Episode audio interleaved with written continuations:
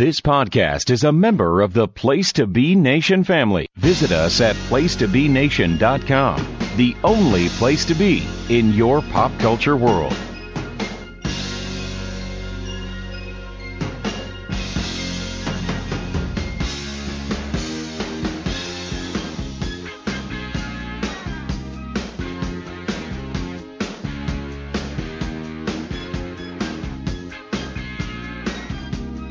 Greetings, PTB Wrestling Network loyalists. Welcome back to your home for everything modern day wrestling. It is Place to Be Nation's main event. I am your tri host, Scott Criscuolo. Uh, we are a week and a half removed from the big weekend in the Lone Star State of Big D. And we got a lot to talk about tonight. And what we're talking about tonight is everything other than the big shows. Although I would like to ask these gentlemen about the big shows, of course, the two day monstrosity in Jerry's house, and actually stand and deliver because that show actually delivered better than I thought it might. Uh, but we are here tonight as well, uh, episode 193, uh, to uh, talk about some of the other shows that went on uh, WrestleMania weekend in Dallas, not just the big one Saturday night and Sunday night and Saturday afternoon uh, at the American Airlines Center, but all the other great shows. But before we do that, let me bring the guys in. Uh, this gentleman uh, is, of course, the purveyor of the Kings of Sport Patreon. And uh, definitely, I mean, maybe he was a tight end, but I'm thinking some hulking Haas wore 93 for his high school team and probably led the state of Virginia in sacks and ladies. The Godfather, Nate Milton. What's going on, brother? Yes, we we have finally made it to the Metta World Peace Kings yes. era episode. Yes. Uh, it, it's it's taken us a long while to get here, but I'm I'm glad we're finally here, Scotty. In terms yes. of who wore that number on my beloved Menchville Monarchs, I want to say that was most likely uh, an interior lineman. Probably played yeah. both ways, uh, but not like not good enough to get one of the 70s or 60s numbers because those were where the good linemen were at. Right. Right. Like uh, in, in like in, in college in the NFL, you had some great linemen that wore numbers in the 90s, but in high school it wasn't it wasn't quite the thing. So uh, I can't even quite remember who wore 93 for the, the beloved Menchville Monarchs, but I'm sure they're doing well in life right now, wherever they are. I believe they are as well. I believe they are as well. Uh, so uh, yeah, and we have got a lot to talk about, uh, Brother Nate. And uh, we have a third member of the team tonight. However, it is not uh, the gentleman you may think. Uh, the conscience of Place to Be Nation, Steve Willie, had some family stuff tonight. Uh, I was hoping he was going to join us tonight because I was right. We were right in his wheelhouse tonight, but uh, we'll get some comments from him in two weeks on what he thought of some of the. Because I know he's still trying to catch up on the 867 shows that took place between 9 a.m. Thursday, March 31st, and uh, you know midnight on Sunday, April 3rd. Uh, one guy who did go to literally everything, and I mean everything, mm. close to everything. But I could see this guy getting away with actually going to everything.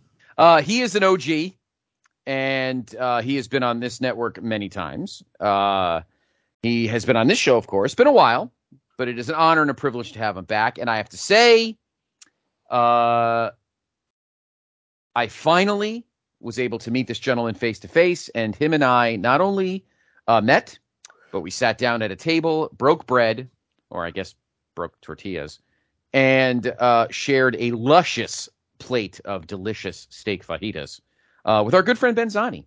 Ladies and gentlemen, welcome back to the main event, the Sheriff, Pete Schermacher. How's it going, guys? How's it going? What's up, Pete? Yeah, man, it was a great time in, in Dallas. Uh, uh, and it was great to finally, actually, finally meet you for the first time, Scott. Uh, yes, it was awesome. That was that was a pleasure, and uh, yeah, we got to got to scoop you up at the airport right off the bat, and uh, and you know went to went to town immediately, and had a had a pretty damn fun week. Yes, we absolutely did. Oh, it was great to see you. Uh, one thing I didn't get to do with you, uh, and maybe we'll do it in Nashville uh, if you're around, uh, I did not get to share a fine cigar with you, sir, because mm. I I most certainly imbibe on fine tobacco. Uh, so you and I, that's next. We shared the steak fajitas. Uh, next time you and I will share, uh, we'll share a fine uh, or a Romeo and Juliet. I, Um, I packed a few. I had one in the morning, uh, and then I had one when I ran into when I, we, I went to the uh, karaoke bar. And Yes. at that point, I only had one left, so I couldn't yeah, carry one. nah, no problem. All good, brother. Hanging out at the uh, Harwood Tavern. I got to meet a few people that I hadn't seen in person in a while. Well, Benzani I had seen. Uh, I saw him three years ago when I forgot four hours of my life via his uh, delicious jar elixir. uh, the uh, got to meet Marty Sleaze, the great uh, Marty uh, Sleaze. I met him on uh, on Saturday. You guys, you guys went to a few shows, which we'll talk about this evening. Yep. Um, and uh, yep, I got to meet Logan Croslin. I met my little delicious mud pie for the first time uh, in person, and so it was great. It was a wonderful weekend. I, I uh, treasure it immensely. And uh, we are going to talk about the fun stuff, but Pete, I know, uh, I know you don't want to, you don't like talking big, big time, but we do need to talk about because I haven't had a chance to talk to my brother Nate about the big weekend. So if you can indulge me, had, all right, let me ask you, Pete. Did you see any of either NXT Stand and Deliver or either night of WrestleMania? Did you watch any? No. No, I have not. Uh? I'm gonna watch a couple of things. I just haven't. I want to watch the Cody debut. Of course, I want to see the Steve Austin uh, stuff, and I, I want to see the ladder match on NXT Stand and Deliver. So uh, there's some stuff I need to look at. Uh, I just haven't had time to get around to it yet. Okay. Brother Nate, I know you. Uh, I know you certainly watch Mania. Did you get a chance to catch uh, Stand and Deliver? I didn't. You know, I made a business decision. Uh, literally, uh, I had to be at work, so Oh, okay. no, I, I did not see Stand and Deliver. Well, I'll tell you this. I won't go too crazy with it. Let me find it on uh, uh, NXT. Let me find it on. Um, uh, there it is. Find it on Cage Match here. All right. So uh, a lot of people gave it a little under a seven. Uh, of course, Cameron Grimes won the North American title. The ladder match was pretty great. Uh, Tony D'Angelo did defeat uh, Tommaso Ciampa out the door, and then of course uh, my beloved uh, came through and gave big Triple Triple H came out and gave little Triple H because it's not like mini me because Ciampa pretty much looks like Triple H. It's like mini me uh, because you know Ciampa's his boy. I think we've all pretty. I Yeah. think everybody knows that Ciampa's his boy. So, um, so Ciampa put over Tony D'Angelo out the door. Uh, then we had the And Triple. H whispered in Ciampa's ear, "This is the best it's gonna get," as we would see on Raw a few nights later. yes, exactly. Where he's trying to put over a uh, bad twin storyline, but uh, but then of course was the uh, problematic NXT Tag Title Triple Threat match, where MSK Mm, uh, and we said, you know what's funny? We said it too, Nate, you, me, and Steve when we did the preview. There was no way MSK was was winning the titles, and they probably shouldn't have because, of course, we all know what happened with Nash Carter. But uh, MSK did win the tag titles, um, and then they did a gauntlet, and now the Creed brothers are the uh, right. I think the Creed brothers are the tag team uh, champions. So um, now they did it on Tuesday on NXT. So uh, Imperium, of course, went out the door. They're uh, uh, on the main in what actually wasn't a terrible match, Mandy Rose retained the women's title over Cora Jade, Io Shirai, and Kay Lee Ray. Gunther defeated LA Knight, which, eh, Gunther actually lost some of his Walter weight. Um, and he's not as like imposing. You know what I mean? Like he's he's trimmed down so so like the chops don't have that Walter chop. Now they have the trimmed Gunther chop, and it's just not the same. Not the sounds same. like he doesn't have much gravitas to himself anymore. Right, and and uh, and then and now he has like big hair because his head got smaller. Now his hair is like very poofy now. But anyway, uh, and then in the main event, of course, what many considered a huge upset, Dolph Ziggler uh, actually defeated Bron Breakker to retain the NXT Championship. Of course, two nights later on Raw, uh, Bron Breakker actually beat him and won the title back. Uh, won the title anyway. So, so there was your NXT. Uh, we won't go through the whole WrestleMania card. I'm not going to go through all the matches, but uh, Nate, I'm assuming you did watch both nights of Mania, correct? Yeah. Okay. Uh, so give me three things that uh, I'm kind of stealing your chain reaction uh, uh, gimmick because it's so awesome. But uh, give me like three things that stood out for you through both nights of the show. Oh, thing number one is I feel like they're like they're ne- they're probably never going back to one night just because of the money. You follow the Right. money. Yep. Uh, but I do feel like there was an all time show in those two nights if you combine the best of it. Um, I thought night one was stronger by far. Mhm. Um, I think night two could have benefited from that Charlotte Ronda match because I feel like that match was solid, but it got lost in the shuffle of everything else on night one. Yep, I Uh, agree with and I- that actually. I feel like night two needed like night two had some good comedy stuff, but I feel like they also needed like one more kind of solid star match, and then Ronda and Charlotte could have did that. So I, I, that's my first thought Mhm. is that uh, within those two nights there was a great like top five WrestleMania one night show. Okay, Uh, but we didn't get that because you know we capitalism, Scotty. Vince, That's right. Vince, Vince has kids he has to pay for. exactly, Uh, exactly. and so my second thing is Cody Rhodes is a star. Like Yep. we knew uh the when we talked about it on the preview that you know it was going to be a big deal. We didn't know whether they were going to just do the reveal and the match or the reveal and then hold off for the match or debut him on the Mania after uh the Raw after Mania. But we knew Cody was going to be a big deal when he arrived. Like they gave him the full presentation. Uh, I think that might have been the most surprising thing about it, Scott, is Mm. that for once Vince didn't get in the way and change things. right. They basically transplanted AEW Cody Devontae Rhodes and put him in the WWE, complete with the elevator entrance that looked amazing on Mhm. Mania and not so great the next night. But that's again neither here nor there. So Right. Cody's my second point. Uh, my third point would be um, just the amount of talent on the card. The only thing holding the talent back is the creative because, you know, Bianca had a great night and hopefully they maintain that. But then again, that's what we said after WrestleMania. And it felt like they kind of stumbled uh, after the Sasha match last year with Bianca. Uh, I think you've got some fantastic tag teams and they just got to put the story behind them.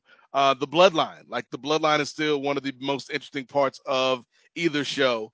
And where do we go now? Like I think all roads lead, no pun intended, to Cody versus Roman. Most likely at SummerSlam, if not later. But I'm hoping the creative gets a little bit better. And unfortunately, with the benefit of hindsight, after I reviewed Raw this past week for post wrestling, there's some good stuff, Scotty, but a lot of fluff, a lot of filler. Yep. And hopefully, you know, as we go to WrestleMania Backlash and then start this road to SummerSlam, they can kind of trim some of the fat. But overall, I thought WrestleMania was good, a good show for both nights, and it exceeded my expectations. Uh, the Stone Cold stuff, as Pete mentioned, was great. Uh, the Vince sell of the Stunner was even better. Uh, Scotty, Uh, he was just he was just like a giant pile, pile of cottage cheese. That's yes.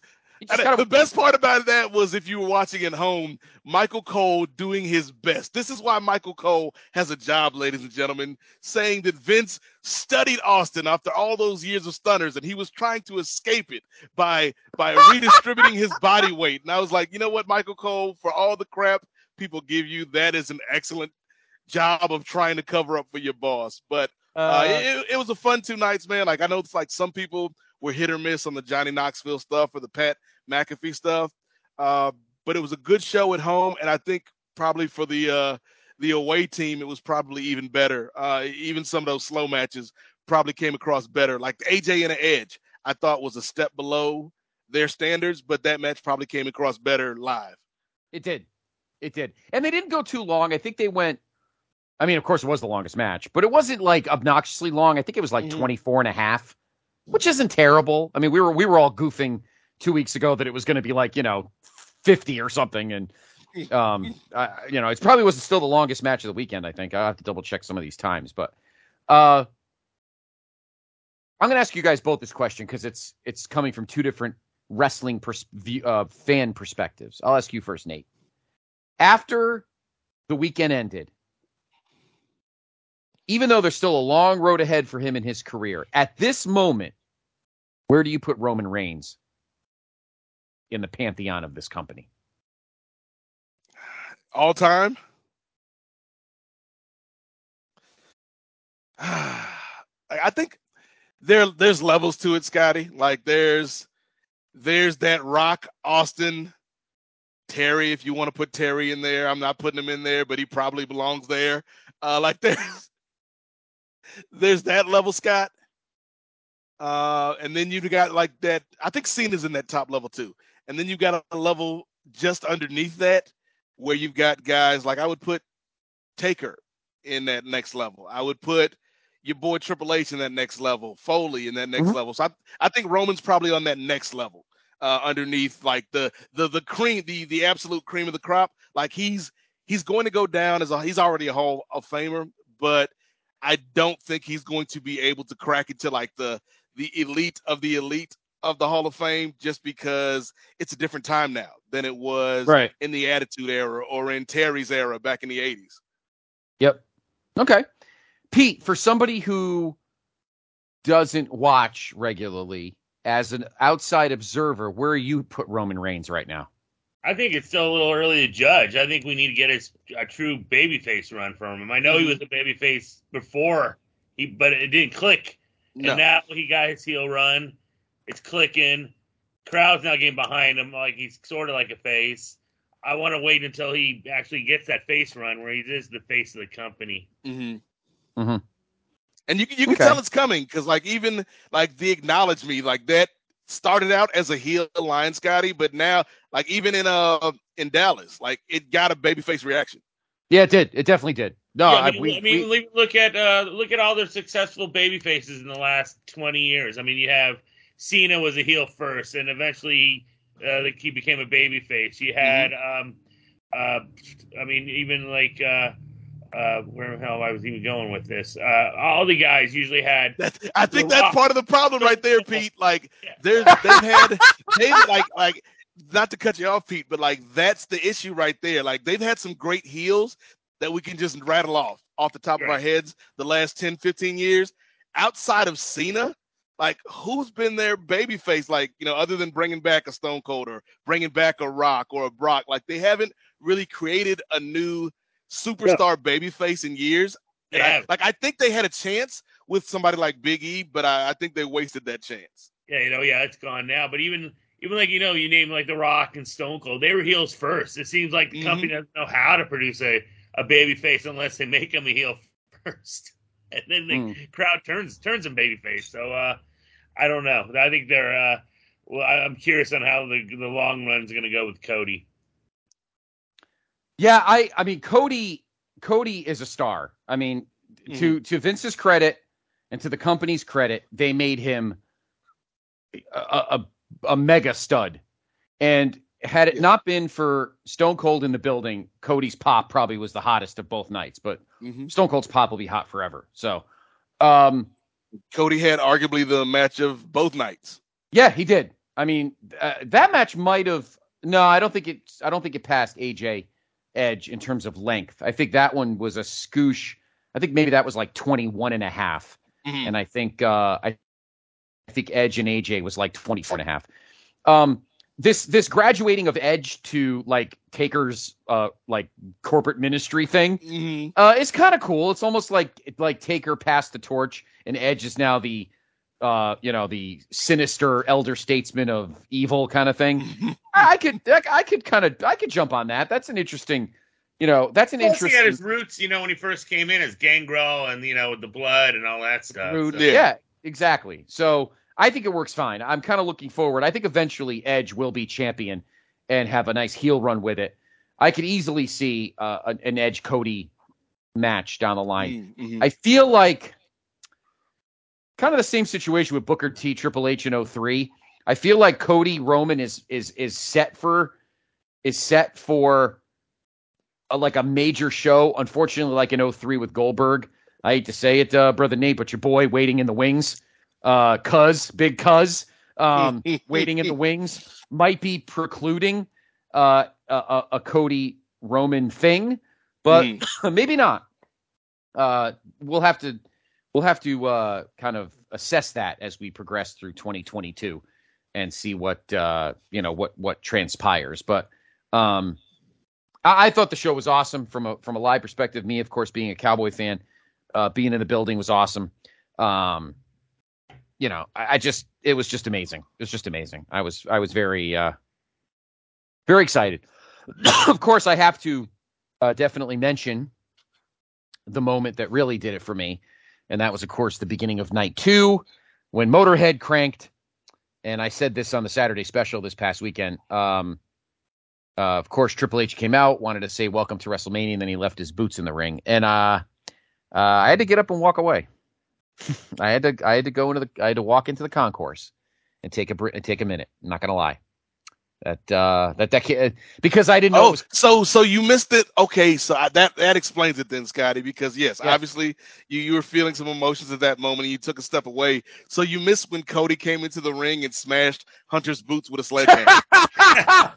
'Cause that that's all everybody was talking about after the show. uh, you know what's been great? There needs to be a somebody needs to post like an WWE needs to post like an Instagram picture of the two of them sitting in opposite thrones. I think that would be Yes. great. holding each other's sledges. I think that'd be so awesome. All right. So there we go. There's the the main stuff, the the NXT. But now the reason we have Pete here is not to talk about WWE. Jeez, what a waste. Waste of great talent there. Let's uh let's dive into now two weeks ago, of course, on our WrestleMania preview. Uh Nate, you uh Steve and I uh went over a ton of the shows uh that uh that went on all over the, northeast Texas or whatever from uh Thursday morning till Sunday night. Nate, uh, Steve, uh, Pete went to about seventy-seven of them. It felt like, but um, so let's go through some of the big ones. We're not going to go through all of them. Uh, let's see. So, uh, I, I have cage match here because I think it's the easiest one to look at. So, um, what shows did you go to? Instead of me reading all these off, Steve, uh, Nate, uh, Pete, pick a show that you went to on Thursday that I could. That's here. What? Anything good? What'd you yeah, get? we dropped we dropped you off, uh, Yep. and then we immediately uh, headed over to Bloodsport. Let's Mm. go. Josh Barnett's Bloodsport Eight. All right. Let's take a look here. That was uh was on Fight TV. Uh Bloodsport grades have it you know, seven and a quarter. Some ranked it as low as a four, but a couple people had it at nine. Uh here's the card. Uh Masha Slamovich, who wrestled like 58 times this weekend, uh beat Janai Kai. Ninja Mack beat Yoya. Royce Isaacs, NWA alum, beat Bad Dude Tito. Uh, Alex Coughlin defeated Slade by referee's decision. Uh, all right, I'm asking you about this match, uh, Pete, because you you and Ben and uh, Marty were a little skeptical here. John Hennigan, of course, John Morrison, defeated Simon Gotch in six minutes. How'd that turn out? Uh, not good. Um, All right, let's move on. Marty was Marty was like, I think Morrison's gonna pull a good one out, and I I I can tell you from what I saw this week, Morrison uh, thought he can get by on his charisma, and he couldn't. Um, his matches were not very good that I saw. The ones Wow. I've seen so far this week. Mm. Uh, yeah, that's rough. Uh, yeah, Simon Gotch, of course, a former vaudevillain. Uh, so that match was six minutes. Uh, Marina Shafir defeated Zeda Zhang. Uh, one of my fa- two of my favorite guys wrestled each other. Uh, JR Kratos defeated Timothy Thatcher by KO in 926. How was that match? Very good. I like that a lot. I think I had it as one of my one of my top three matches of the night. Mm. Hmm. Okay. Uh, I like Kratos. He was obviously an NWA guy, but he's I think he went back to I think he's full time at the dojo now. Uh, Yuya Uemura defeated Mike Bailey. Speedball. We'll talk more about Speedball later. Yeah. Uh, definitely talk more about Speedball later. How was he in this match, uh, Pete? I thought this was the second best match of the night. Uh, I thought it was excellent. I mean, it was very well. I mean, these guys are both very good. Uh, told a great story, a lot of hard hitting stuff, a lot of interesting submission work. Really good stuff. Uh, did you know anything about Mike Bailey, uh, Nate, before the weekend? I know we we threw his name around, but Mhm. did you know anything about him? Yeah, like I've heard the name for a few years and and seen a match here or there on the net, but uh like I'd never really done a deep dive into this dude's career. But coming out of the weekend, like he was certainly one of in terms of the uh surrounding shows uh that week. Mhm. Like he was certainly a name that was on a lot of people's lips. Yes, big time. And the match I saw with him, which we'll talk about in a few minutes, uh, was was uh, uh, was amazing. Uh, so Josh Barnett defeated Jonah. Uh, then uh, John Dean Ambroxley defeated Biff Busick by KO. Four and a half stars, Mr. Meltzer gave there, Pete. And I would, I had it like four. I, I live. I thought it was a five star match. Honestly, uh, it was incredible. When I watched it back on tape, I probably had like four and three fourths, four and a half. It was a total bloodbath, nasty strikes, everything you'd want. It was just it's uh, the place is going nuts on this match. It sucked everyone in. I I really didn't think anybody was going to be able to top it this weekend, and uh, mm-hmm. That someone did, in my opinion. But I still thought this was the second best match I saw all weekend. Mm. Mm. Uh, obviously not the last time Mr. Ambroxley would uh, wrestle this weekend.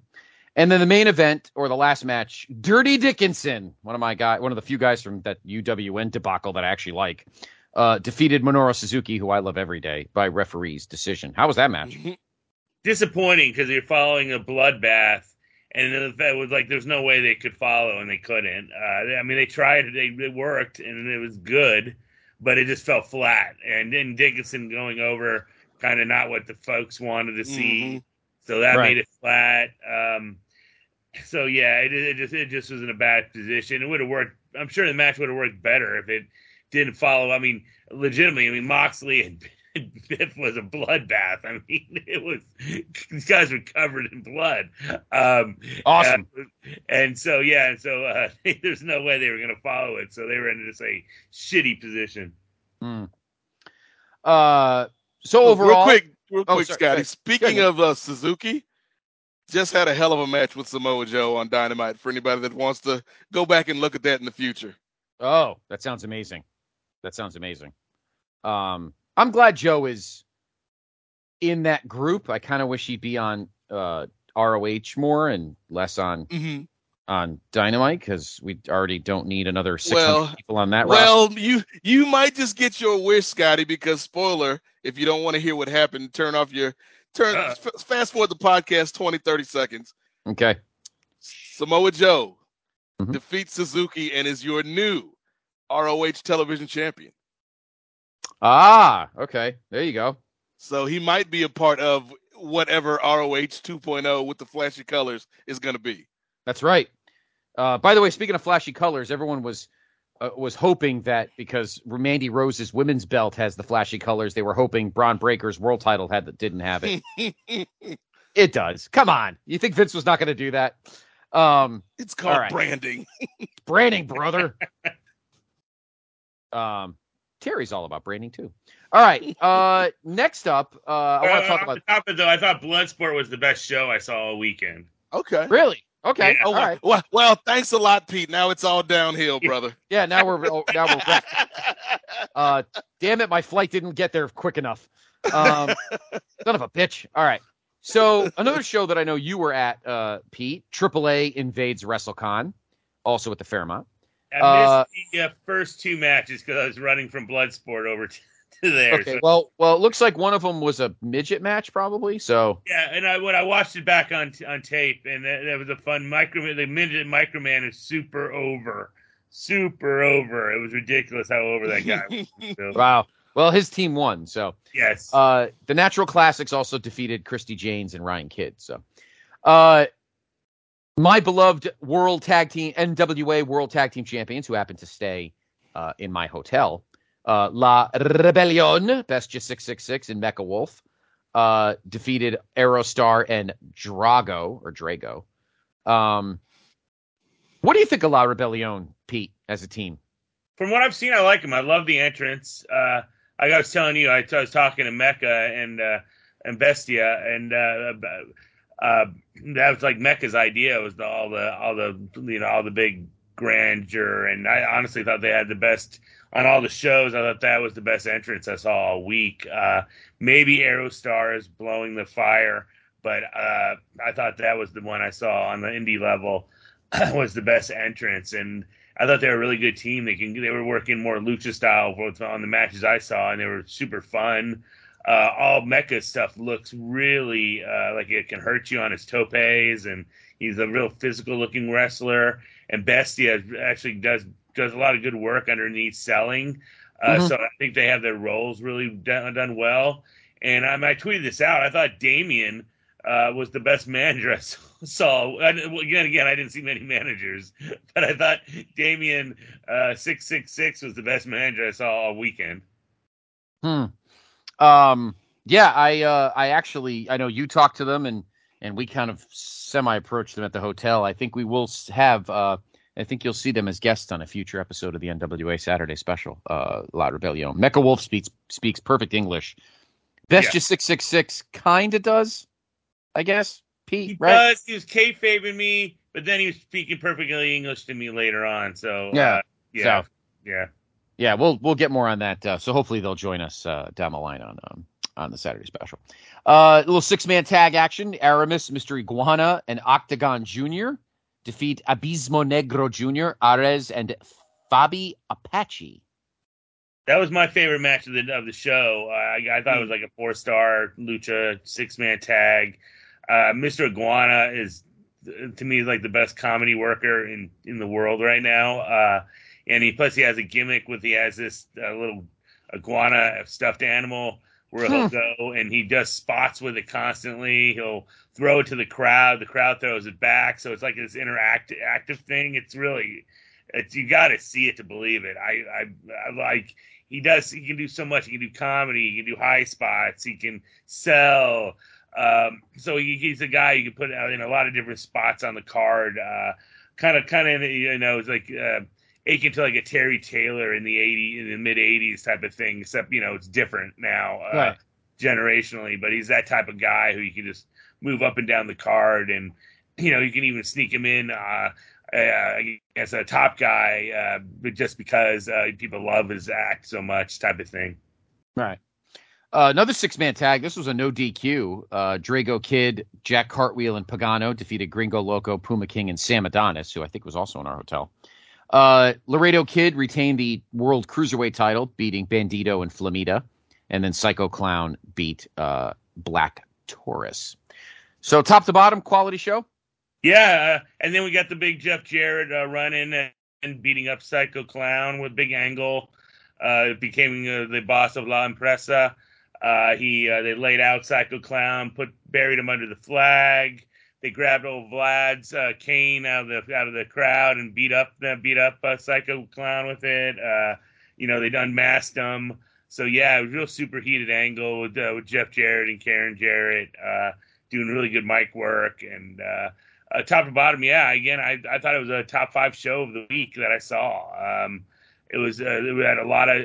I mean, everyone sometimes lucha gets uh, put in a box like, oh, it's it's Right. all the same stuff, but it's really not. I mean, we got a comedy match, we got uh, we got a big high flying match, we got a good brawl with Psycho and Taurus. Um, yeah, even the the mini match underneath I watched on tape. It was it was a lumberjack match, so they had straps and stuff. So it just made there's a lot of different different stuff on there, and uh, of course there was the the high flying, which which is funny because you know in Texas you had a bunch of these lucha six man tags or or uh, or scrambles on all these shows, and they were tearing up on all these shows that I was seeing, and uh, uh, and so yeah, so it's almost become uh, uh, in te- Texas this year. It was definitely a, a, on almost on every show. Almost there was a big elimination match or a, a scramble or a, or a six man tag or something, which which, which is cool.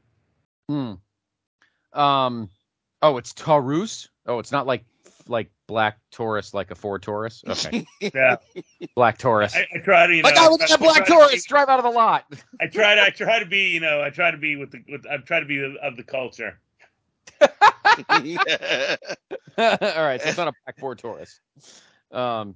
All right, so uh, before I get to the show I was at, Pete, was there any others on that Thursday that's that stood out?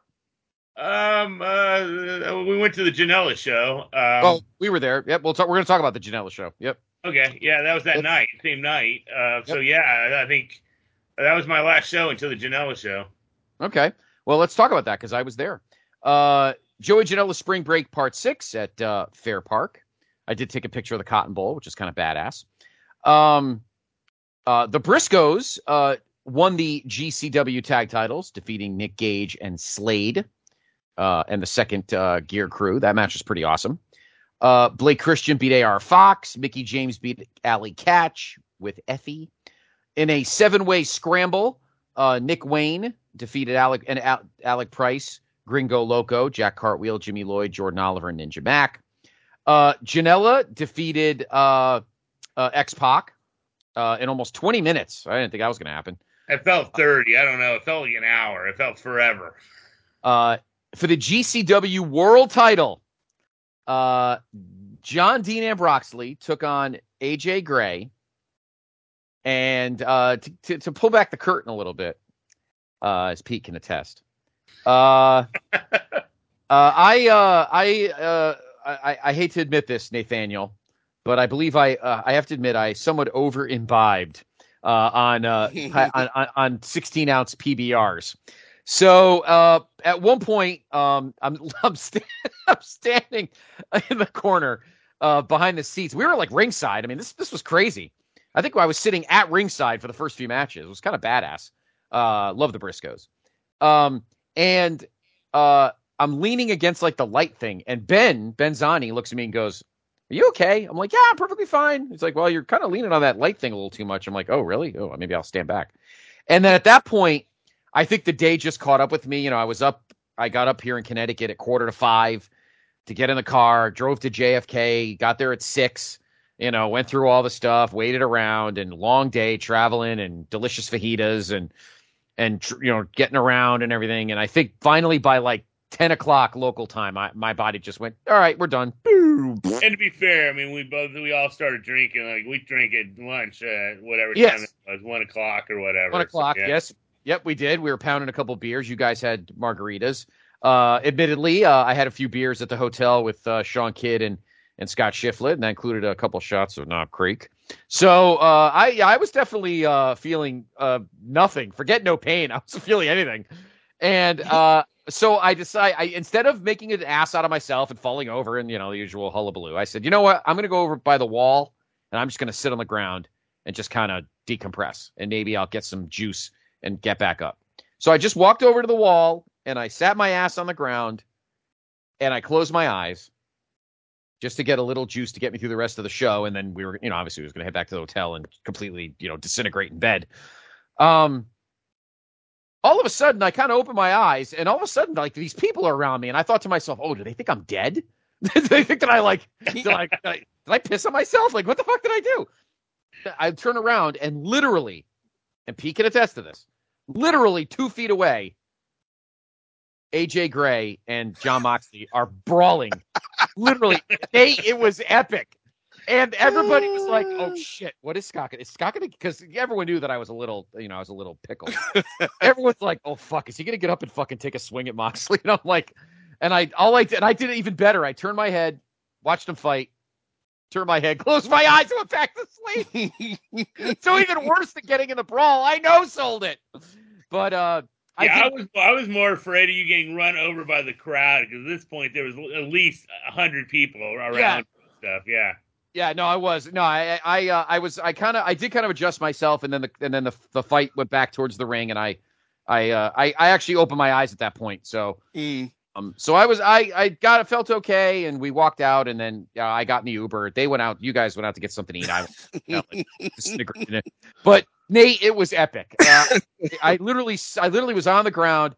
I opened my eyes. I turned my head, and I go, "This fucking jerk off's fighting two feet away from me." Yeah, fuck. I'm going to bed. Uh, I did watch the match on. I think it was on you. Was it YouTube or Fight? I don't remember now. I think I watched it on YouTube, and the match was the match is great. One thing I will say, as much as he's not my favorite person in a lot of ways, when it comes to just garbagey fight for fucking fighting, Mhm. I will give John Dean Ambroxley his due. He is a good garbage fighter. Um, I will give Yeah. him. I will give him that. And then John Wayne Murdoch defeated Alex Colon to win the GCW Ultraviolet title. Really, Pete? That's the name of the belt, the Ultraviolet title. I know. I uh, I thought see you seem a little bit more higher on the show than me. I thought I did not like the show. I like the atmosphere. Uh, I'm glad I went there. I was glad. I'm glad I went there because the crowd made the show uh, and being around all, all you guys made the show. Right. But my God, it was a lot of. I, I mean, I thought it was a deathmatch show with the amount of deathmatch, all the fucking violence and stuff, and the chairs and the uh, no, not not chairs, uh, and not tables. They were using doors as weapons. Um, I guess- I guess it's cheaper because that seems like that was the weapon of choice uh, Right. on weekend. Um, I, I uh, for me, was, the matches just didn't click for me at all. For the most part, I did like the Moxley match the most of everything on that show. but you know, like uh, Janela and X Pac going 20 or 30 minutes, it was. I thought for sure Waltman was going to say, "No, kid, we're going to go 14.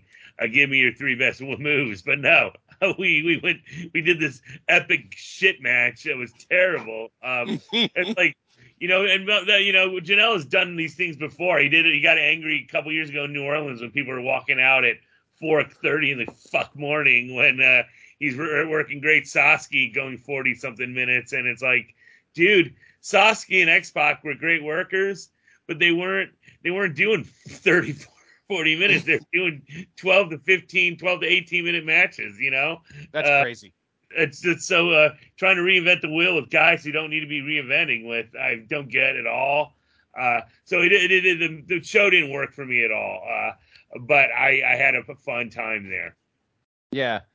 Uh, have you guys noticed that? Uh, have you guys noticed that, like, in the days of ECW, and we, I was saying this to, to Dr. G the other night, have you noticed that, like, you know, in the days of hockey sticks and frying pans in the mid to late 90s, have been replaced by light tubes? Like, light tubes is now the death match weapon of choice. Is that a is that a Nick Cage thing? Uh, or Nick Cage, whatever. Is that like a, like where did that come from? Like suddenly, is it just because they're cheap and they look cool when they blow up? Uh, is that what it is? I, I've been doing it for a while. I mean, that was, that was an old ICW, uh, Mm, mm. uh, yeah, thing with the, Ian Rotten, who you know came from ECW. Um, that is true. uh, but it's just, uh, yeah, it, well, it kind of felt like yeah, like uh, you know that uh, IWA Mid South and uh, some of those promotions, like in the early 2000s, light light tubes were the thing, and then they kind of faded out. But for whatever reason, they've come back during Yeah. the time of COVID. yeah, no, they did. They definitely did come back. Um, so so that was that was uh the wrap up of Thursday night, and yeah, I agree with you, uh, uh, Pete. I think the the the energy of the crowd and all of us there hanging out and everything, you know, made it special. But yeah, I think match wise, they were good, but I definitely I definitely watched better throughout the Mhm. weekend, and we're going to talk about a card that was amazing uh, on Friday. Uh, so let's talk about Friday. Um, before we get to uh, before we get to um, uh, the show I was at, uh, obviously the two big shows to talk about Friday was Super Card of Honor, and of course uh, multi you know Impact's multiverse of matches. But Pete, any any shows that you were at Friday that that stood out to you? Any other side shows? Well, I went to the Zicky Dice show, and that was freaking terrible. And had the, probably the worst segment of, of all week, which was the Masha Slamovich versus the Bear, which was some gal dressed up as a bear. Um, freaking horrible. The only thing, I mean, we got to see Scotty Too Scotty Too Hottie on it versus Rich Swann, so that was kind of neat for a novelty thing. Uh, I mean, the match, I mean, it was just token spots, but you know, it make you happy. Uh, but they had a good Taurus uh, versus Lince Dorado match, which was uh, really was really good. Uh, but yeah, the rest of that show was just you know, this was just there, and uh, but yeah, that the bear thing was the worst thing. I mean, it made me one of those things that makes you embarrassed to be a wrestling fan type thing. Like why? Um, the one thing I went to while you guys were, were with the Impact, I went to uh, me and Marty uh, went to uh, a Martinez Entertainment show, which was a lucha show. And according to the Observer, it was the show that drew the biggest house of the whole entire uh, weekend for the indie shows, besides Ring of Honor. And he based the reason Ring of Honor outdrew it was because of the late, you know, Tony Khan buying it and then thus become a property of AEW. Uh, so we went to uh, the Martinez Entertainment show, which I I was going to guess. The Observer said a thousand, but I was guessing there was because he they they again again the numbers that I heard in the Observer I thought was weird because he also said night one of, of Janela only drew like 850, and that that thing felt like it had like 13 or 1400 in there. But you know, Right. I, we don't know. Uh, but uh, the on the Observer said a thousand. I talked to the promoter. He told me he sold 1,900 tickets, and I was guessing 2,000 to 2,500 in that uh, building, and had. uh, I mean, it was cool. I mean, me and Marty, I think, were the only white guys in the whole entire building, and drew a complete Spanish audience. Uh, so it was a, totally a cultural thing.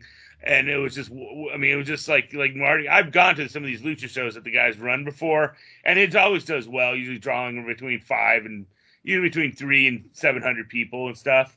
Um, but yeah, this was big. You had Santo on top, who I mean, if you really think about it, of all the people who worked WrestleMania week wrestle wise, I mean, he probably drew more money except for Stone Cold, Brock, and and uh, uh, and Roman maybe uh, over his Mm-hmm. career. Um, uh, and you know, when you think about it in that in that aspect, which was amazing when you think about it. Um, total cultural experience. Um, you know, everything's announced in Spanish. There's no English over the PA. Um, it's we had there was an Indian fire dancer uh, there. Um, uh, I mean, it was just ridiculous, just ridiculous. Um, the show was a show that probably besides WrestleMania had more kids at. I mean, there must have been uh, 200 kids at this show. Um, That's so, crazy. which, which is something that the indies are missing is having kids on there because it just it, it, it's it, it's just a big difference. And it and you know these kids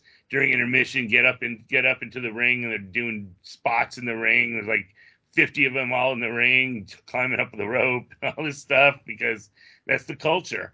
And uh I, I and Marty like Marty and I I mean ma- the matches were fine and they were uh, were solid and stuff but but it was all about the atmosphere and it was just super cool because everything was in Spanish and uh, and then there's me and Marty, um, you know, sticking out like sort of. I'm glad normally it's me just sticking out like a sore thumb on my own uh, at these shows, but I'm glad, glad I had another gringo with me this time around. Even when I'm telling him, yeah, I'm, I'm, you normally I deal with somebody else. I was dealing with somebody else, and he's yelling, "I have an americano over here." you know, I'm like, yeah.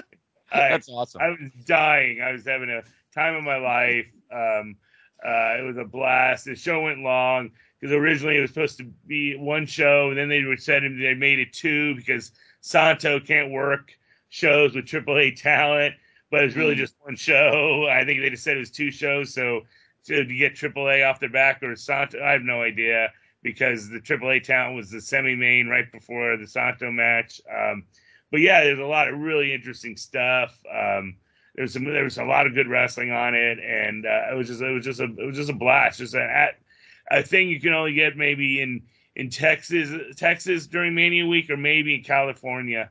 Uh, it's that type of thing where it's just a cultural thing uh, with the population of where you were at and stuff. Um, and I thought it was super super neat.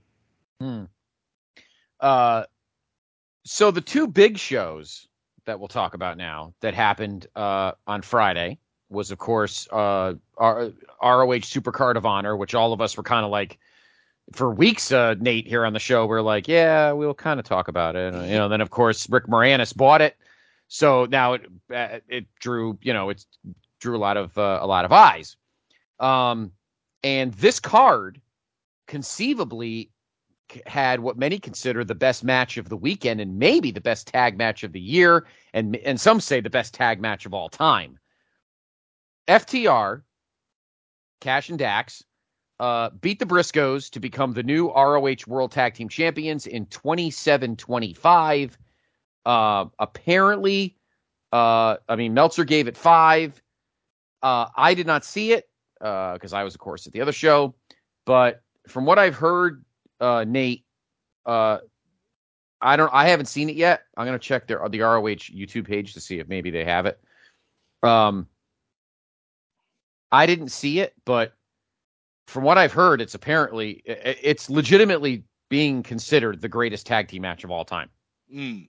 I, I Yeah. watched it on tape, and I, I thought it was the best tag team match I've seen in like the last ten years, easy. Mm. Mm. Yeah, FTR has been on a roll as of late. You know, I feel like nobody knew, like the FTR babyface run. We talked about it earlier, Pete, like how Yeah. Being a good heel can set you up for that springboard for that babyface run. And FTR is in the midst of that right now. And yeah, I, I feel like, you know, they are they're getting now what I think they thought they were going to get when they first got to AEW, which is kind of that recognition. And it felt like, you know, now looking back in hindsight, when they first came in, maybe it was too crowded and they didn't stand out as much. No, I didn't hear. Here's my take, and I, I heard this from a couple friends. Mm. I don't agree with it's. They came in during a pandemic where there was no crowd. They were a Southern tag team Mm. trying to work Southern ta- Southern formula with no crowd. It's a good point.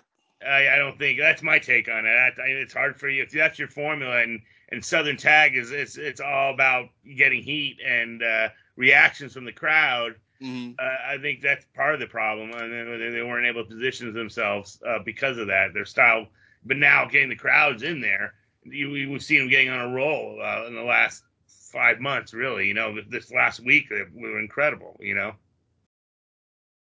Yeah, I gotta I gotta catch this match. Uh, I saw two Briscoe matches this weekend, and that was not either of them. Uh, the two that I saw were actually not bad. One of them I mentioned earlier, and then the other one, uh, you know, those guys worked their tails off just as much as anybody else. They were like all over the place. Um, they were all over the place uh, this weekend on that weekend as well. Um, the big uh, surprise everyone was waiting on was who Tully Blanchard was going to uh, get in the ring uh, to face uh, Ninja uh, Ninja Mack, and it was Brian Cage. Um, you know, because remember AEW. Um, Jay Lethal and Lee Moriarty went 1450, and uh, uh, Meltzer gave that uh, four stars. So I, I, um, thought, I watched this on tape. I thought it was the second best match of the show. hmm, I'll have to check it out. I have to start catching some of these matches now. Huh? And this was another show I felt was a top five show of the week. Uh, that's crazy considering we hadn't talked about, you know, we hadn't talked about, uh, um, you know, Ring of Honor for a couple months, uh, Nate here on the show. Um, and look what happened, you know. Um, Mercedes Martinez won the interim ROH Women's World Title, beating Willow Nightingale. More on that belt in a moment. Um, uh, Minoru Suzuki did win the ROH World TV title, beating Rhett Titus, who is now in, for the most part, in the NWA. But as Nate just mentioned, Minoru Suzuki dropped the World TV title tonight on Dynamite to uh, to uh, Samoa Joe. Um, and I know it's not really a spoiler because since this is dropping on Friday, you've already had 48 hours. Uh, Nate was being polite. I'm kind of half being polite, but anyway. Um, uh, Wheeler Yuta uh, retained the pure title. I'm sorry, won the pure title over Josh Woods. And in the main event, uh, brother Nate, your boy Jonathan Gresham, four and a half star, four and a quarter stars from Meltzer, defeated Bandito to become the undisputed ROH World Heavyweight Champion. Nate, what's your thoughts on that decision?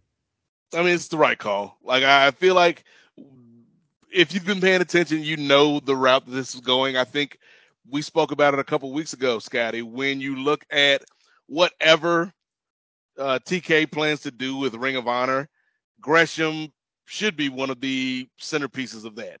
Uh, and it's already been announced that he's going to be at the AEW Battle of the Belts. They announced that tonight. So yeah, it, it was the right call. Mm-hmm. What do you think, Pete? I totally agree. Uh, Gresham's Gresham's a hoss. Um, Yeah. I like Bandito a lot too, and I, I mean, I, I, I thought this was the third best match on the show. Overall, I thought Bandito was the best babyface I saw all weekend working wise. Um, uh, but uh, I thought this match was really good. I, I, Gresham's just a beast, and uh, and I like that. I like having him on top, uh, especially you know because you don't want to do a carbon copy of AEW. So having a guy who works who's a mat worker on top uh, gives you it gives you a different element than say uh, the previous champions on uh, on uh, on uh, AEW right now and stuff. Mm. I agree. I agree, and I I think the next step for me for uh, Ring of Honor is where if they're going to be on a show. Now, of course, the big news, uh, you know, some big TV news happened this week, and that was that uh, uh, Warner Media merged with um, uh, Discovery. So I'm curious what that means for anything. Uh, does ROH go to Discovery Plus? Mm. Um, now, now, now, uh, Time Warner, you know, not only do they have HBO Max, but now maybe they have something going with Discovery Plus. So, eh, something to think about. Uh, so that show sounded awesome, Pete and Nate, and I'm gonna try and catch it. Uh, maybe it's on ROH's YouTube channel, um, or I could probably buy the replay on on uh Fight TV. It's probably like 10 bucks or something, or 15 maybe. All right. So now the show I was at, uh, and this is uh, uh, where Nathaniel will get excited. Uh, myself, Sean Kidd, uh, Scott Shiflett, um, Logan Crosland, uh, Louis Menard. We were at the Fairmont Hotel, which is where WrestleCon was, for the Impact Wrestling multiverse of matches. And this was actually a really, really, really fun show. Uh, the opener was hella fun. Actually, before uh, um, we're walking up to the hotel, and guys, you'll you'll laugh your ass off at this. so we we get dropped off uh, with the Uber. Excuse me, and we're walking up the ramp, or walking up the ramp, walking up the steps to the hotel, and I turn. I'm like, there's these three guys, uh, clearly uh, partaking of some uh, some herb, if you know what I mean. and and I'm like, and it's these two guys and this other guy with like you know short dreads, and he looked familiar. and I and and Sean and I look and go, holy shit, that's Rich Swann. Rich Swann is standing outside of the Fairmont Hotel with a couple of other dudes, uh, enjoying a little pre-match uh, herb. and I said, I, I have to put this in my head because I got to tell Nate and Steve and Pete this. So that was fucking great because he was in the opener. it was the first match. How how else do you expect him to go all night long, Scotty? that, that is true. that is true. Because let me tell you something. He was. It was not a, a you know. It wasn't a little thing on a on a roach clip or whatever. We're talking. There was some. there was some. There was some heavy fog. Um. It was. It was hilarious though. Having said that, he was amazing, and the opener was uh this X Division Ultimate X match, which is a little different than their regular Ultimate X matches with the stupid X letter or whatever. They just stuck the belt between the the cables. Trey Miguel, Blake Christian, Chris Bey, Rich Swann, Vincent, and Jordynne Grace in an amazing Ultimate X match. Trey Miguel won to retain the title. But let me tell you something. Uh, Jordynne Grace, uh, she is quite mobile uh, for a woman of her stature. Uh, she was amazing. Uh, Sean Kidd got a good shot of her climbing the cable, if you catch my drift. Um, uh, she was, but I got to say, Nate, an impressive match by all of them. Mm. I thought I watched it on, on on tape, and I thought Trey Miguel was the best of everybody in that match. He looked really good. Yeah, yeah. You, I know your boy, your boy Chris Bey, uh, Nate looked really good too. Uh, Trey Miguel seems to be the face of the X division right now. We'll talk more about Impact in a couple weeks on our next episode because it'll be the preview for their next pay per view, which is Rebellion, which will be coming up that following Saturday uh, from our next episode. So we'll definitely get into plenty of Impact in a couple weeks. Um, but Trey Miguel retained the title. Then, of course, my match that I was looking forward to because it's uh, it's got some uh, half Impact, half NWA ties. Uh, the Aldises and the Cardonas in a little mixed tag action. Nick and Mickie defeated uh, my uh, Matt and Chelsea. Uh, know, solid, not earth shattering, but solid. You know, It was exactly what it needed to be, you know. yeah, it was. It was nothing crazy. Seven oh four. Play, you know, Southern. She played the face in peril, sold.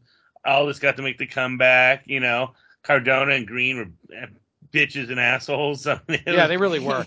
They were awesome. Yeah, They were awesome. Yeah. No, so it was a fun match. Fun match. Uh, now, here's the match I've been waiting a week and a half to talk about. This match, as I'm watching it, I'm looking at I'm like we're all looking at each other going, this this match is amazing. I don't think anything tomorrow, and this was Friday night, that anything tomorrow night or Sunday night will come close to this. Uh, Alex Shelley and Speedball Mike Bailey put on a uh 15 minute and 3 second clinic on psychology uh chops uh strikes leading into chain re- I mean just they had they had this this groovy chemistry that was out of this world. And um it was amazing. Four and a quarter stars uh uh meltzer gave it. I uh i mean it was i thought it was a five i mean I don't know if you got to see it, Nate, but um, or, or Pete, but I, I got to be honest, it it blew my mind. Uh, that I I've never even heard of Mike Bailey before this match, and I Mm. can't even tell you. I I don't even know the last time I watched an Alex Shelley match, but uh, they were amazing, amazing. I was liked good. it a lot, uh, but I didn't. I, I I thought there was a. I thought there was at least one match I liked better on this show. Uh, I'm gonna see if I can guess which one it is. Uh, when we get down to it. Um, uh, have you had a chance to see it, Nate? If you have not, I highly recommend you do. You're a no, I haven't had. Yeah, I haven't had a chance to see it yet, but uh, you know, like you mentioned, Shelly's been great for a long time. You know, he recently, I want to say about a year or so ago, had a little mini run uh, along with Sabin back in Impact. That was pretty good. Uh, so yeah, like and and Speedball, like like I said, Speedball, maybe the person if we're if we're going back to the chain reaction grading scale, maybe he raised his stock the most Yeah, out of a lot of the folks uh, on on these indie shows over the weekend. And then part of it with Bailey was he was banned from the U.S. because he was using uh, traveling on a visa. So I think he was on a Mm. year ban from being working in the states. So uh, and now his he's changed his he's like he's toned up a bit. Uh, his gear is way more professional. Uh, so he was always good, but now Yeah. he looks special. Uh, and and and and his, his all the little changes have have helped him a lot. yeah. I I, just I, I need to watch the match again, and I know that it's on Impact's uh, YouTube uh, Mhm. channel. So I was just, oh, it was just so good. Anybody listening, I, I can't recommend. I mean, Nate's the uh, Pete's the the these guys are the indie experts. I, I I mean, I just watch what I watch, but go to the Impact Wrestling YouTube channel and find this match and please watch it. Alex Shelley versus Speedball Mike Bailey. I was blown away. I was blown away. But I'm curious, Pete, what you think a better match was on this night. Uh, so next up, uh, the Knockouts tag titles. Uh, the Influence retained Madison Rayne and Tennille Dashwood. They beat Decay, uh, Giselle Shaw, and Lady Frost. Lady Frost, special one for me. She's NWA. And Savannah Evans and Tasha Steelz, another NWA alum. Uh, that was a fun match. Nothing, nothing earth shattering, but it was good. Uh, Tomohiro Ishii defeated uh, Eddie Edwards in just under 15 minutes. Uh, that match was uh, just a fun, just smack fest. That's the one I like the most. Uh, uh, Did you really? Really? Yeah, and I think it's because people don't work that style really well. Um, and I we've seen all the technical. There's a lot of great technical workers, a lot of great high flyers, but guys can like work a convincing brawl and and sell and make things matter. Uh, for me, that really stood out to me. That was my favorite match of the night on that show. Mm. I I thought it was very good. Um, what are your thoughts, Nate, on Eddie Edwards at this point?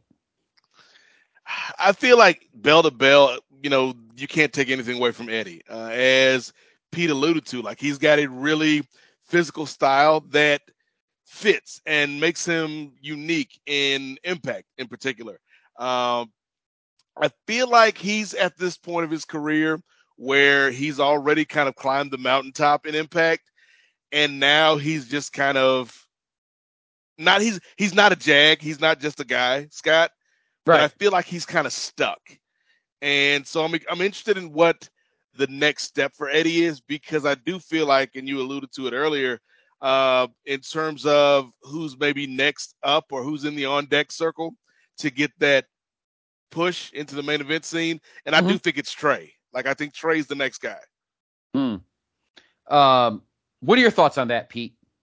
I, I buy that. Uh, I think Ed, Edwards. I like him as a worker. I, I think he lacks charisma to be a top guy. Mm. Uh, well, well, Miguel looks like he has has a lot of charisma.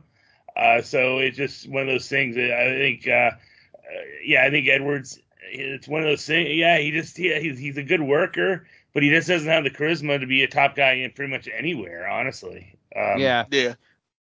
I will say Now- though, like I've been pleasantly surprised because I felt like Eddie's shelf life after they split the Wolves was going to be short lived. And here he is like six, seven years after they broke the team up and he's still doing doing good in this company. So I have to salute him on that. Mm. Yeah, I agree. I didn't think he'd, he'd be sticking around either, but he's been. Um, the, I I enjoyed the match too, uh, uh, Pete, but I would say it's probably my like third or fourth for me. Um, the couple matches that I actually, you know, not just the Bailey. There's another one coming up too. Yeah, Um, one I liked a lot too. That's in the uh, in the semi main. So Yeah, And it's good to see Uh, Ishii back. Like e- people forget, Ishii had a decent run in Impact, as good as anybody could have had a run in Impact at that time. Like Mhm. I, I felt like they could have done more with Ishii, but it, it's good to see him, you know, get get some love, uh, you know, every now and then. Yeah, I agree. I agree. No, it was fun. He was he was awesome. He was very methodical and and uh, very stocky, and it was it was good. I enjoyed it. he had he had a Uh, good week. Uh, he had three really good, two really good matches. Then Mm. funny is uh, they Dickinson just got signed to New Japan, I guess, and I thought he had the worst Ishii match all week uh, week that I Mm. saw. So, uh, Mm. but you know, obviously that doesn't matter because I thought years ago. Uh, during the Ring of Honor, when they were going to bring some guys over from Ring of Honor uh, to to the G1, I thought Roderick Strong had the best matches with the with the people. I thought he'd be going in, but they brought Elgin in because of his size and you know whatever. Mhm. Right. yeah. Well, that too.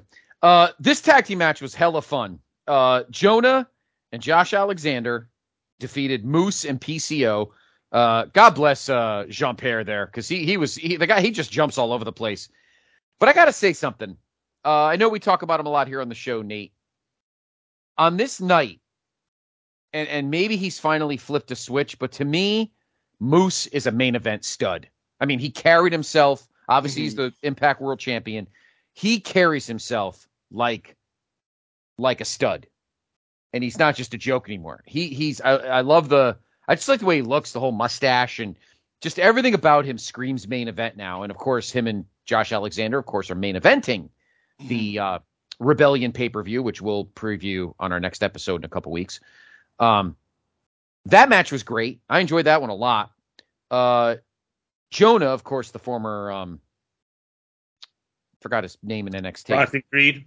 Yeah, Bronson Reed, former North American champion. That's Uh, it. That's it. All right. I got to argue that he would might have been. I don't know what you guys thought when you when you watch the match, Nate. I'm curious your thoughts, but Pete, I feel like uh, Mo, uh, Jonah was almost more over than Josh Alexander was. I feel like everybody's really I into was. Jonah, that night. Jonah was really over. Yeah, I feel like he was over more than jo- than jo- than Josh Alexander was. I think Jonah might be a guy. Uh, I don't know. What do you think, Nate? Do you think that? Do you think he's a guy that they could elevate and he could he could get a main run? You think? it's it's always difficult when you're talking about impact because honestly, like I and I've been somebody that's been high on Moose's potential for a long time. You know, Mhm. I, even going back a few years, I thought they should have put the belt on him uh, in that Austin Aries feud, and they decided not to at the time. Uh, but the issue with Impact this past year, I feel, is their undercard has been, you know, it's the old WCW problem. Like the undercard's been pretty solid to great for the better part of a year, year and a half. And the main event scene has just kind of not quite been right ever since the Omega stuff. You know, I, I don't think they fully like. I think Moose is the right guy to have the belt right now, but I don't think the belt has been elevated since the Omega stuff, and it's something they still need to address. Uh, and I don't know if you address that through Jonah, you know, who I do think has potential, or Mhm. you know, going back to a guy that we've mentioned a few times tonight. Like I think if you're not going to go with Chris Bey, uh, you know, because I don't know Chris Bey's contract situation, but if Chris Bey's not the guy, I think Trey's the guy. You And- agree or disagree, ultimate- And Pete? uh, ultimately, no one. re- I don't think anyone is really going to move the needle for Impact. Mhm. Uh, I think they're kind of where they're at, and I think it doesn't. I don't know if there's any super growth. uh, Whoever is on top, yeah. So they just got to find something that you know, at least works. Um, and I think Moose works. I mean, the guy. I mean, he looks like a million bucks. Yep. I think. I think he could be an effective babyface too. Um, Mhm. I, I like, I, but I, I'd like to see him, uh, you know, uh, doing a heel run. Uh, but I also think he'd be better off with a manager too. But Mm. Mm. That, yeah, that, that's a good point. I like the manager thinking. That, that makes sense. Uh, then, um, I got a little frustrated here, but then it, I made up for it. Uh, uh, um, Nate knows I'm in love with her, as is Sean Kidd. Uh, my virtuosa, Deonna Purrazzo, came out with her two belts. The AAA belt was on the line, and out came Fabi Apache. she did double duty. She was at that Martinez show, Mhm. worked the opener. Yeah, and, have called the ass over here to work this show too. Yeah, I know. And I, and the match was like the match was 852 and I'm like this match sucks. I was I was not a fan. I was sorry. I don't know what you think Pete. I was not a fan. And uh, of her or the match and she almost won like 3 times and Sean Kidd's looking at me like this is bullshit. He's so protective of the virtuosa. But the, I I was not a fan of this match. I don't I don't like the way uh Apache worked. I think she's a little kind of floppy. I think she's a little footloosey. I I didn't like it. I I um I'm glad Deonna won it. I knew I kind of knew she was going to, but I just I don't know. I wasn't a fan, Pete. That's I don't know fair. if you watched it. I, I did. I, I thought the match was okay. It didn't do uh, anything for me. Uh, I think it might have been the worst match on the show when I really Yeah. think to it. I, Uh, I I kind of agree. I kind of agree. Um, yeah, I mean, but yeah, I, I, I like Fabian in, the lucha setting, but a lot Yeah. of these girls aren't very good when you put them up against in singles matches. I've seen uh, over in all these other places. So I mean, well, she works well in in the lucha settings because that's the style she knows. Um, and I, I, I, I just thought it was a style conflict here. I mean, sometimes styles make clashes make you know styles make matches. This one didn't work that way. No, I, I agree. I agree. But the fun part was after Deonna was cutting a killer promo, and then who walked out? But the returning Taya Valkyrie. That was kind of cool. And they will wrestle for the title at Rebellion. Taya Valkyrie called Deonna out, asked her for a match, and so they are having a title match. I think it's the ROH belt. Mm. Um, No, Uh, no, no. It's uh, it's I the think AAA belt. Triple A because uh, that belt used to be Taya's, Yeah. and she went to NXT. They uh, stripped her, but she never lost it. Oh, okay, that's what it was. Okay, Yeah. so it's the AAA belt, and Yeah. that is, and that's going to be uh, two weeks from tomorrow. If you're listening to this on Friday, two weeks from tomorrow. Uh, I'm sorry, week. Wait, I'm sorry, week from tomorrow. Um, uh, at um, uh, at Rebellion. So actually, two weeks from this week, we'll be talking about the uh, the uh, residuals of that show. I thought it was the preview. My bad. Um, I didn't realize what week we were on. Um, so that'll be next Saturday, actually. Then Chris Sabin uh, defeated Jay White. I know not everyone is the biggest Jay White fan, and I wasn't originally, and I was not thrilled when I went to the G1 Supercard three years ago. I was not a fan of their main event match, him and Okada, although Okada's my guy. So, um, I didn't hate this. I didn't love this match, Pete, but I didn't hate it either. Okay, I had, I thought it was the third best match on the show. Um, I, I liked it. I liked the back selling. I thought White was really good here, and I'm a guy who's um, I find White as a mixed bag. Like when he first started in New Japan as a young boy, I thought he was going to be the next Finn ba- ba- Balor, and he completely did works a completely different style and and does a lot of heel stuff that I like. But I I don't I, he's grown on me over the last couple years because I feel like his charisma has gotten better. Um, but I'll be I'll be a fan. I'll be honest. I've checked out of New Japan ever since of, of COVID with the no cheering and booing thing. I, I'm like I can't get behind anything like that. Um, uh, so, but I, I enjoyed this match. I thought I thought they worked really well together. I thought they told a good story, and and uh, and it worked for me. Hmm. Uh, I thought Sabin. It's funny, uh, Nate. Uh, we were saying this. We were all saying this uh, when we were watching it live. Chris Sabin looks like he's de aging. Like he's actually looking younger. It's it's really weird. Um, I He's think he's a guy. That they- yeah, I, I think he's a guy that they should they should keep using. Nate. Yeah, I, I think you know, and you could say the same thing for Shelley. Like to me, yes, absolutely. if those dudes are available and they want to work, like any company is made better for them, particularly Impact, which is where these guys, at least to a large percentage of your audience, kind of made their name. Mhm. Like those guys, like I think they've still got, even though, like I just said, we we saw them a couple years ago have a good run. Like I think they've got multiple runs left in them, and and um, yeah, the the more Sabin and Shelley, the better. Like I feel like Chris Sabin is a guy when you're talking about how he is now, like he's a guy that's been in the business for a long time, but he's also dealt with a, a few major injuries, and mm-hmm. I think when you when you're somebody and you know getting now now I'm filling in Steve Willie's shoes now, you know, getting into the psychology. I think when you're somebody that's been that good and have had to be on the sidelines for periods of time during your prime, when you get back, you can be even better than you were before because you know what it is to be without it. So like I think like Sabin's Sabin's playing with house money right now. And mm-hmm. so I feel like there's a lot you can get out of this dude and uh Shelley too for that matter. Like that's kind of like Punk while he left the business mm-hmm. here, body healed up, but mm. his mind got better, and uh and he it seems like his psychology is sharper than it ever was. Yep. Mm-hmm. Yep, I agree. I agree. That I, that was actually one of the better uh, Jay White matches that I've seen. I think Sabin helped that with as well. And the last match, the Good Brothers uh, defeated uh, the Briscoes with the help of uh, the rest of the Bullet Club.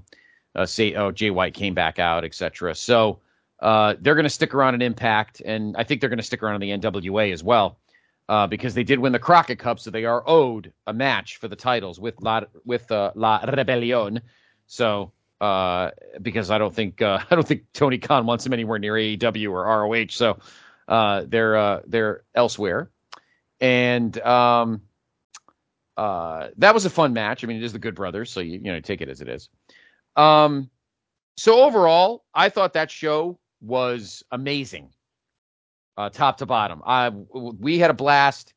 Uh, I got to see Vladimir, super fan, WWF Vladimir. He was there. Um, uh, I got to sit near Tom Phillips and Aiden English, whatever the fuck their names are. I don't even know what their names are now. Tom, what whatever, and whatever Aiden English's name is, I always forget. Um, I was we were like five feet away from them. That was kind of cool. Josh Matthews was in the back, being his usual douchey self. So, um, but that was a fun show. So, and most of the matches, I'm pretty sure, on Impact's uh, YouTube page. So check it out, YouTube channel. So check it out, uh, and definitely please check out Mike Bailey and uh, and Alex Shelley. Although I, am kind of I, I, want I want to I want to pick up what you're putting down, Pete. So I might rewatch that Ishii Eddie Edwards match. I think I might rewatch it. Uh, so check that one out as well. Um, so that was my big show Friday, and then of course Saturday, Sunday was all flamethrower. So, um, Pete, any other shows that we didn't mention that stick out for you this you, weekend? I went, that, that I went to uh, the USA versus the World show Saturday morning, and in the past this has called been called Pancakes and Pile Drivers, and and this show was another top five show of the week for me. I was uh, blown away. On paper, I thought it was going to be good, but you just don't know how worn out these guys' bodies are. On this, mm. like this was the very last show in that in the uh, Fairmont uh, for the week, and so I mean that building had seen a lot of wrestling uh, that in that ballroom, and uh, these guys. I mean, I saw one, two, uh, three. I, I, have three matches that I had at least four stars on in the show, and uh, and another one at uh, three and a half. And uh, yeah, it, it, was all. I mean, there was another Mike Bailey match. He worked Davey Richards, and it was it was. I thought it was better than the Alex Shelley match. Um, wow. Yeah, okay. Yeah, there was a Lucha six man. I uh, I was blown. That was awesome. Uh, there was a um, uh, Rachel Ellering match versus Jessica Troy, which was awesome. Uh, that was another four star match. I uh, it was those three matches. They were like right in right, boom, boom, boom, all three against a row, a row with each other. It was just fantastic, and and there's a lot of other stuff on the show that was good.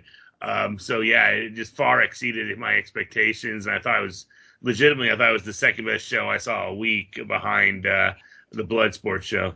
Hmm.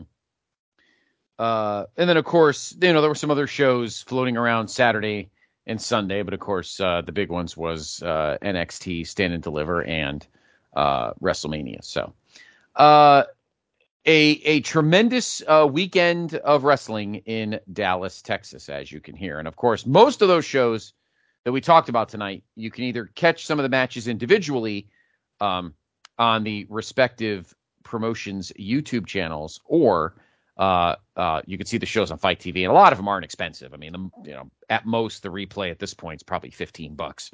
So, uh, and, and then So- also a lot of them are also showing they're populating on on the streaming services, so like on high spots. I think the Hitchcock Super Show popped up on it this uh, yesterday or the day before, along with um, uh, the USA versus the World show. I know IWTV's uh, some of the Texas Indies that they show are on there.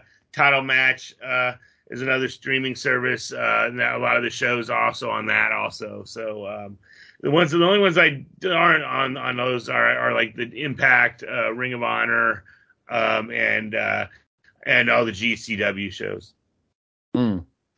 So uh, I hope everyone enjoyed uh, their weekend of watching wrestling.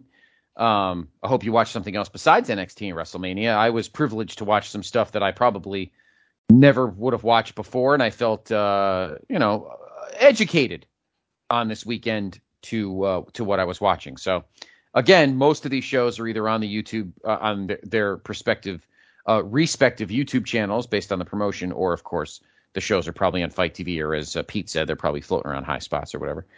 Uh, so that'll do it.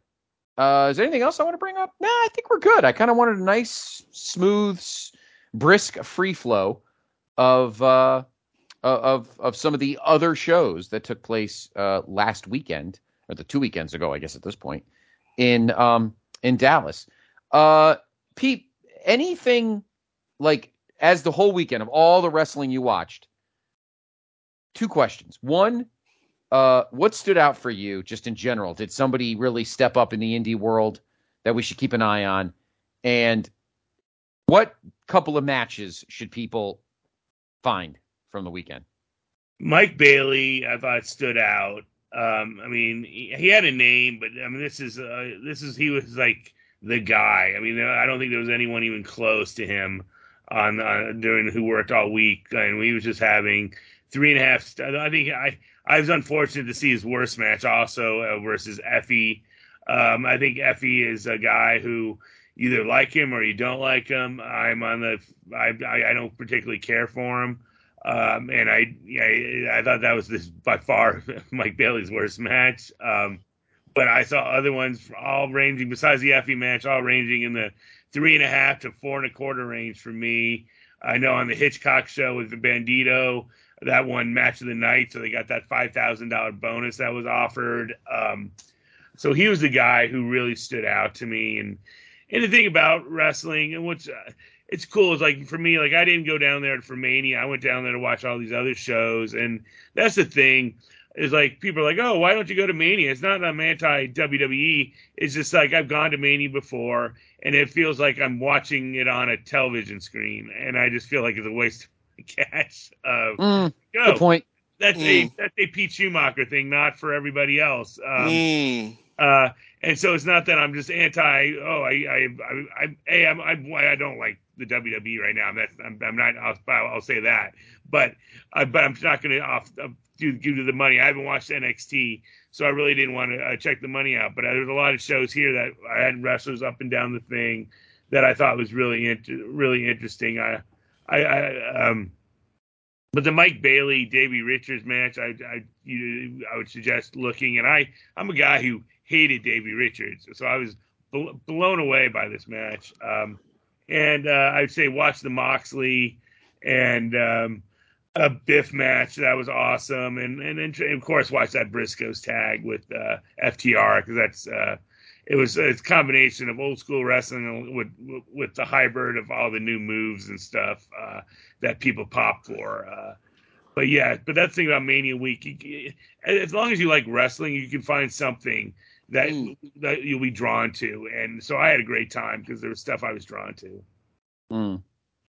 So again, you can find all that stuff somewhere.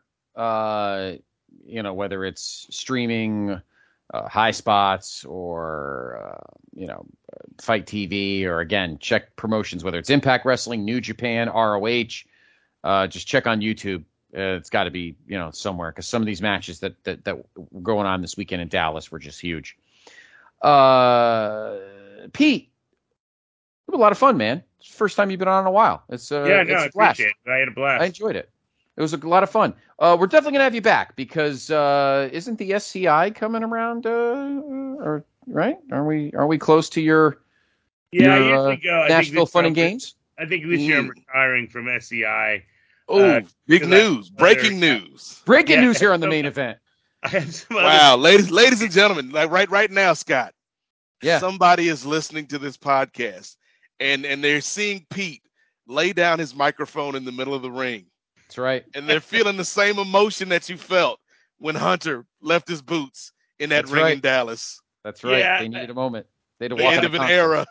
I'm end of an sure era. I, I have other uh, uh, vacation planned uh, around that Mm. time. It was just hard to uh, convince my boss to uh, let me go in August when I wanted to go in July for our vacations. Mhm. Um, I'll probably the answer will probably be no. I won't be going next year. Uh, well, we'll have to get Ben Zani on because we know Ben will probably do it. So. yeah, he will be there. Yeah, he's freaking he lives down the street from it. Yeah. We'll have to Ah, start up a GoFundMe. Everybody donates your PTO from work for Pete, Yep. so we can get an extra month. Pete, so we can get extra days. Exactly. Um, Pete, where can everybody find you in the social media world and uh, and elsewhere? Uh, I, I know I'm on Twitter. Um, uh, uh, that's probably it. I, I at my time I don't even know the handle right now. That's how. Uh, uh, put up here. I think it's Email that. five years ago. Yeah, this me. Yeah, I, I, I don't even. Pete's know. like, "What do you want from me, Scott? I spent Yeah. 14 Okay, hours yeah, last okay, weekend yeah. watching wrestling." That's right. I, Yeah. I can't change my handle. It's at Titans of Wrestling. Mm. Ah, that don't ever change that title. You kidding me, man? don't ever change that. That's amazing. Uh, that's awesome. Uh, brother Nate, of course, uh, as always, continuing to crank. Uh, what is going on over on the uh, Kings Sport Patreon? Yes, there's a, there's a lot going on, and and to uh, echo Pete's point, like I think whatever promotion you support, whatever performers you support, like that's the great thing about WrestleMania, how it has become this week now, where it's a celebration of the sport, and yeah, you can you can make your own schedule, like you can make you can ha- have it a la carte, you can pick and choose. Like Marcus and I have been talking about Mania in LA next year, Scotty. And as of right now, I think the plan is like we're gonna go to the first night in SoFi, and then we're gonna catch some of the other shows that week. But then that second night, we're probably gonna, you know, we're gonna enjoy it uh, at, at at the crib. So! like, I think I think like Casa two nights, yes, at Casa Vanderberg, you know, and then uh, like I feel like that's a cool like you can you can make WrestleMania fit to whatever your plans for the week are. Uh, Right. and that's a cool thing. Um, so yeah, we'll probably hit up a bunch of indie shows, probably hang out with uh, the the crews from the various programs we've crossed paths with out there from Mhm. post wrestling and uh, here at uh, PTBN and uh, you know Rich Fan from the Torch. So like I'm sure like it'll be a great weekend will be had. But as Pete mentioned off mic before the show, like we the three of us are not spring chickens anymore, Scotty. So you got to No. conserve. Yeah, much like Chris Sabin, you have to conserve your energy and pick your spots Exactly. uh, at at this stage of the game, brother. Um, but it, but what's the what's the old saying? I'm I'm not as good as I once was, but once I can be as good as I ever was. Yeah, pretty so much. we, we we just gotta we just gotta pick our spots, gentlemen. Uh, yes. in terms of the Kings of Sport, this is a big week. By the time you're hearing this, it'll be less than a week away from the 300th episode. Uh, and Scotty, uh, you, I, I- look, I'm extending the invitation, even though I know you'll be at work. So, uh, but Friday, excuse me, Thursday, the 21st. Uh, so I know some people celebrate on the 20th uh, in, in a particular holiday. Uh, we see Mhm. you, Rich Swann. Uh, so- If- yes, if I, I concur with that. yes, if you are engaging in Rich Swann activities on that Wednesday, then you can hang out with us on Thursday night from 4 to 6 Eastern.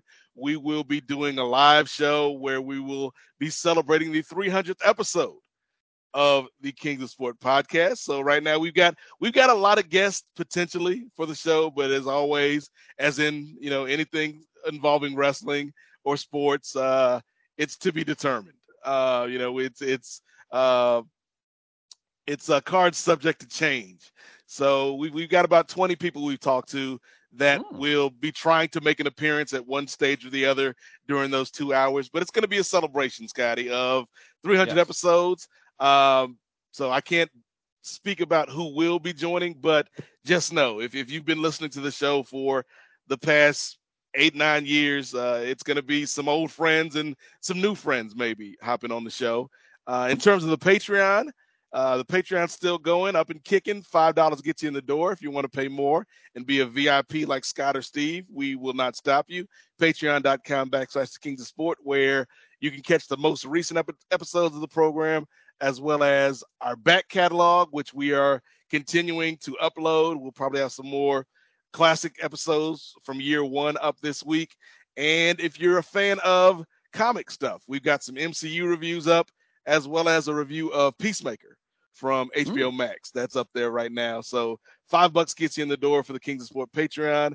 Uh, in terms of finding me on, on social media, uh, my, I don't have a uh, handle as cool as Pete, but you can find me at in the number eight M O Z A I K at Nate Mosaic on Twitter.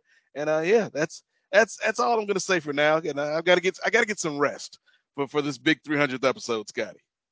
Uh, I know how you feel, brother, because uh, as everyone knows, over on the uh, PT here on the PTB Wrestling Network, uh, on this past Monday, uh, Jr. and I celebrated episode 600 Mm. of the Place to Be podcast, and as everyone knows, we were live uh, in Dallas, him and I, and that was pretty much the show. We we did little little uh, uh, excerpts with everyone from you, Pete, to Pete Winson and uh, Marty and Jennifer Smith and and Logan Crosland and Roger Morissette and the whole crew, and uh, we had a blast. the, and of course, we had the blood alcohol level of that show is off the charts. I'm imagining. Oh, yeah.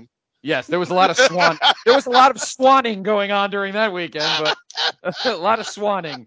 But uh, At one uh, point in the episode, Scott fell asleep and he looked up and Jon Moxley was there. Yep, exactly. Yep. Swanning on me. Um, but uh, and then we did a special piece with Steve Bennett at the end to talk about our, our new Mm. charitable uh, endeavors. So check that out as well. So that's uh, episode 600 of the Place to Be podcast, which dropped earlier this week. Next week, busy week. Uh, new episode. Uh, actually, Place to Be podcast. It was a special. That was a special episode. Place to Be podcast will be back at its regular slot this coming Monday. Uh, Jr. and I continuing our Vintage Vault Trek with Survivor Series 2007. So check that out. New episodes of PTBN's Pedestal, Through the Looking Glass, myself and Dave Mm. Hall. You'll love the topic. Uh, let's put it this way. Nate and I talked about this topic, and then it vanished in the Swaniverse. So he knows what I'm talking about. We'll talk about that in a minute. But uh, new episode of Through the Looking Glass next week. New episode of Highway to the Impact Zone. New episode of NWA Crock and Roll. Jam pack week next week here on the PTB Wrestling Network. Stuff every day. So check it out. You can follow me on Twitter at Scott C. Podfather, but definitely follow the brand on Twitter at PTB and Wrestling. We did a poll this week. Uh, if you guys didn't notice, we did a poll this week on the P- on the PTB and Wrestling Twitter. Who should dethrone Matt Cardona as the NWA World's Heavyweight Champion? Mm. Choices were Trevor Murdoch, Nick Aldis, and the Pope. Check out the results, and we'll do a new Twitter poll this uh, coming week.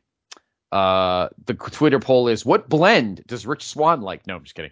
Uh, so, but uh, uh, and anyway, um, I hope everybody ha- enjoyed the show. We'll be back in two weeks' time. Steve will return. Uh, we will recap what happened. I thought I, I had my dates wrong. So in two weeks, uh, we will recap what happened at Impact Rebellion pay per view, and we'll go back to 2003 for our next installment of the classic TNA pay per view recap. Uh, everyone have a great, uh, uh, enjoy the weekend. Happy Easter for those that follow. Happy Passover. Happy Ramadan. Uh, for uh, Pete and brother Nate and brother Scott, you've been in the main event. Talk to you in two weeks. hey, Scott Criscuolo. Pete, this is going to be great. Watch. Hey, Nate Milton. Just like Rich Swann's favorite pastime of uh, this joke, this segment, this show is going up in smoke. It's not the same without Steve. Damn. Come back, Steve.